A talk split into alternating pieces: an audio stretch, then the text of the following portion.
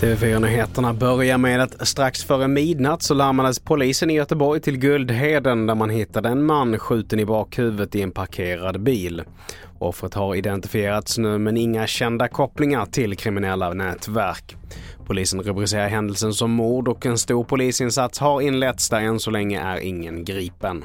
Vi fortsätter med att det råder akut tandläkarbrist i Sverige, något som TV4-nyheterna tidigare rapporterat om och nu ger regeringen Socialstyrelsen i uppdrag att se över förutsättningarna för att införa en nationell modell för riskbedömning inom tandvården.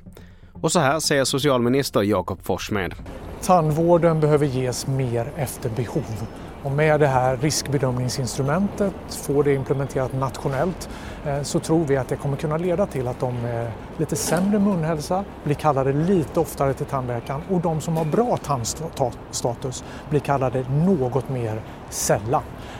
Till sist idag så slopar Japan sina pandemirestriktioner för inresande besökare. Det rapporterar nyhetsbyrån EFE.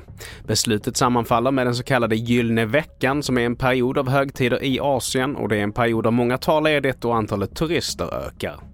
Fler nyheter hittar du på tv4.se. Jag heter Mattias Nordgren.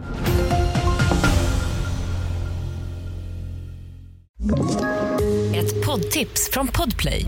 I fallen jag aldrig glömmer djupdyker Hasse Aro i arbetet bakom några av Sveriges mest uppseendeväckande brottsutredningar. Går vi in med hemlig telefonavlyssning och, och då upplever vi att vi får en total förändring av hans beteende. Vad är det som händer nu? Vem är det som läcker? Och så säger han att jag är kriminell, jag har varit kriminell i hela mitt liv men att mörda ett barn, där går min gräns. Nya säsongen av Fallen jag aldrig glömmer på Podplay.